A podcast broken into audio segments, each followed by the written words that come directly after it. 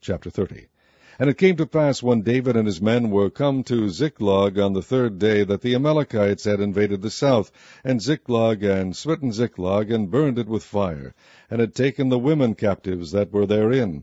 They slew not any, either great or small, but carried them away, and went on their way. So David and his men came to the city, and behold, it was burned with fire, and their wives and their sons and their daughters were taken captives. Then David and the people that were with him lifted up their voice and wept, until they had no more power to weep.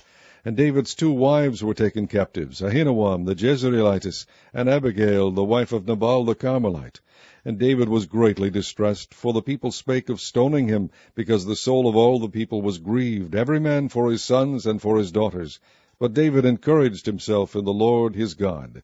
And David said to Abiathar the priest, Ahimelech's son, I pray thee, bring me hither the ephod. And Abiathar brought thither the ephod to David. And David inquired at the Lord, saying, Shall I pursue after this troop? Shall I overtake them? And he answered him, Pursue, for thou shalt surely overtake them, and without fail recover all. So David went, he and the six hundred men that were with him, and came to the brook Besor, where those that were left behind stayed. But David pursued, he and four hundred men, for two hundred abode behind, which were so faint that they could not go over the brook Besor. And they found an Egyptian in the field, and brought him to David, and gave him bread, and he did eat, and they made him drink water. And they gave him a piece of cake of figs, and two clusters of raisins. And when he had eaten, his spirit came again to him, for he had eaten no bread, nor drunk any water, three days and three nights. And David said unto him, To whom belongest thou, and whence art thou? And he said, I am a young man of Egypt, servant to an Amalekite, and my master left me, because three days agone I felt sick. We made an invasion upon the south of the Cherethites, and upon the coast which belongeth to Judah, and upon the south of Caleb, and we burned Ziklag with fire. And David said to him, Canst thou bring me down to this company? And he said, Swear unto me by God that thou wilt neither kill me nor deliver me into the hands of my master, and I will bring thee down to this company.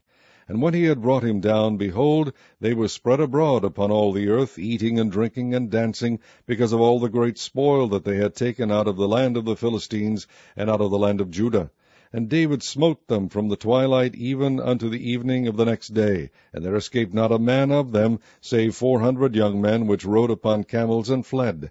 And David recovered all that the Amalekites had carried away, and David rescued his two wives.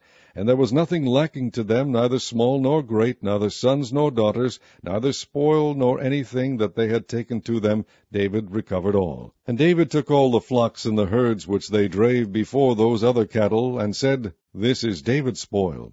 And David came to the two hundred men, which were so faint that they could not follow David, whom they had made also to abide at the brook Besor, and they went forth to meet David, and to meet the people that were with him. And when David came near to the people, he saluted them. Then answered all the wicked men, and men of Belial, of those that went with David, and said, Because they went not with us, we will not give them aught of the spoil that we have recovered, save to every man his wife and his children, that they may lead them away and depart. Then said David, Ye shall not do so, my brethren, with that which the Lord hath given us, who hath preserved us, and delivered the company that came against us into our hand. For who will hearken unto you in this matter? But as his part is that goeth down to the battle, so shall his part be that tarrieth by the stuff. They shall part alike. And it was so from that day forward that he made it a statute and an ordinance for Israel unto this day. And when David came to Ziklag, he sent of the spoil unto the elders of Judah, even to his friends, saying, Behold, a present for you of the spoil of the enemies of the Lord.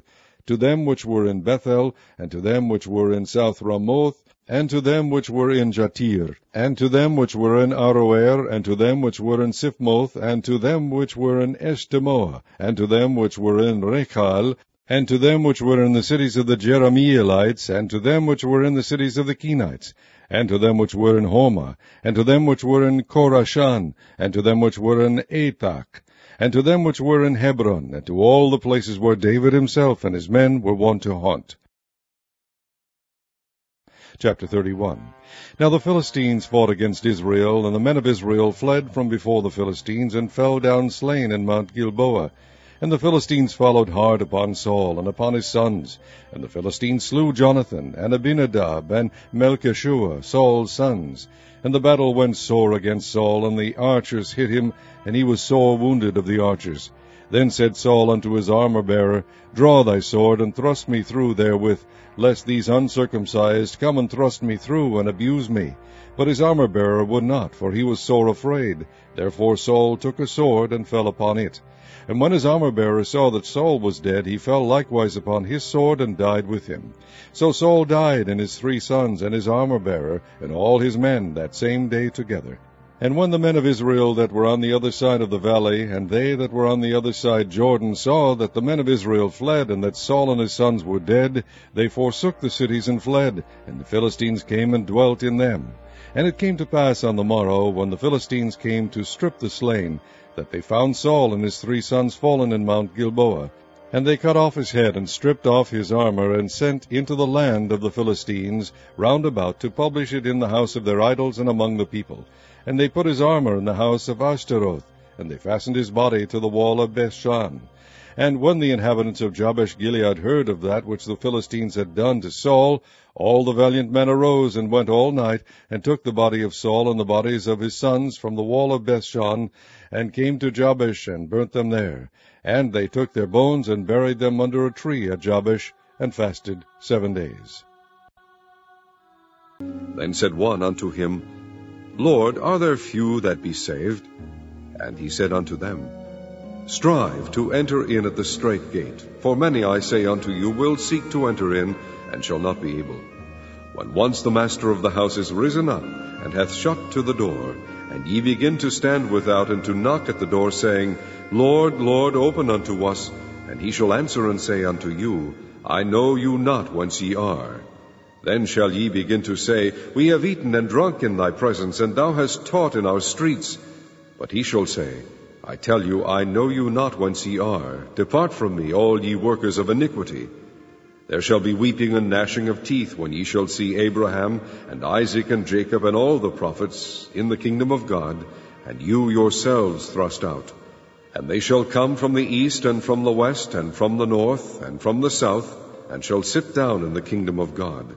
And behold, there are last which shall be first, and there are first which shall be last. The same day there came certain of the Pharisees, saying unto him, Get thee out, and depart hence, for Herod will kill thee. And he said unto them, Go ye, and tell that fox, Behold, I cast out devils, and I do cures today and tomorrow, and the third day I shall be perfected. Nevertheless I must walk today and tomorrow, and the day following. For it cannot be that a prophet perish out of Jerusalem.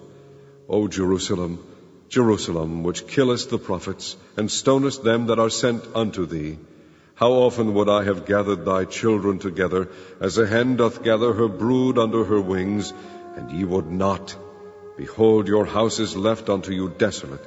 And verily I say unto you, ye shall not see me, until the time come when ye shall say, Blessed is he that cometh in the name of the Lord.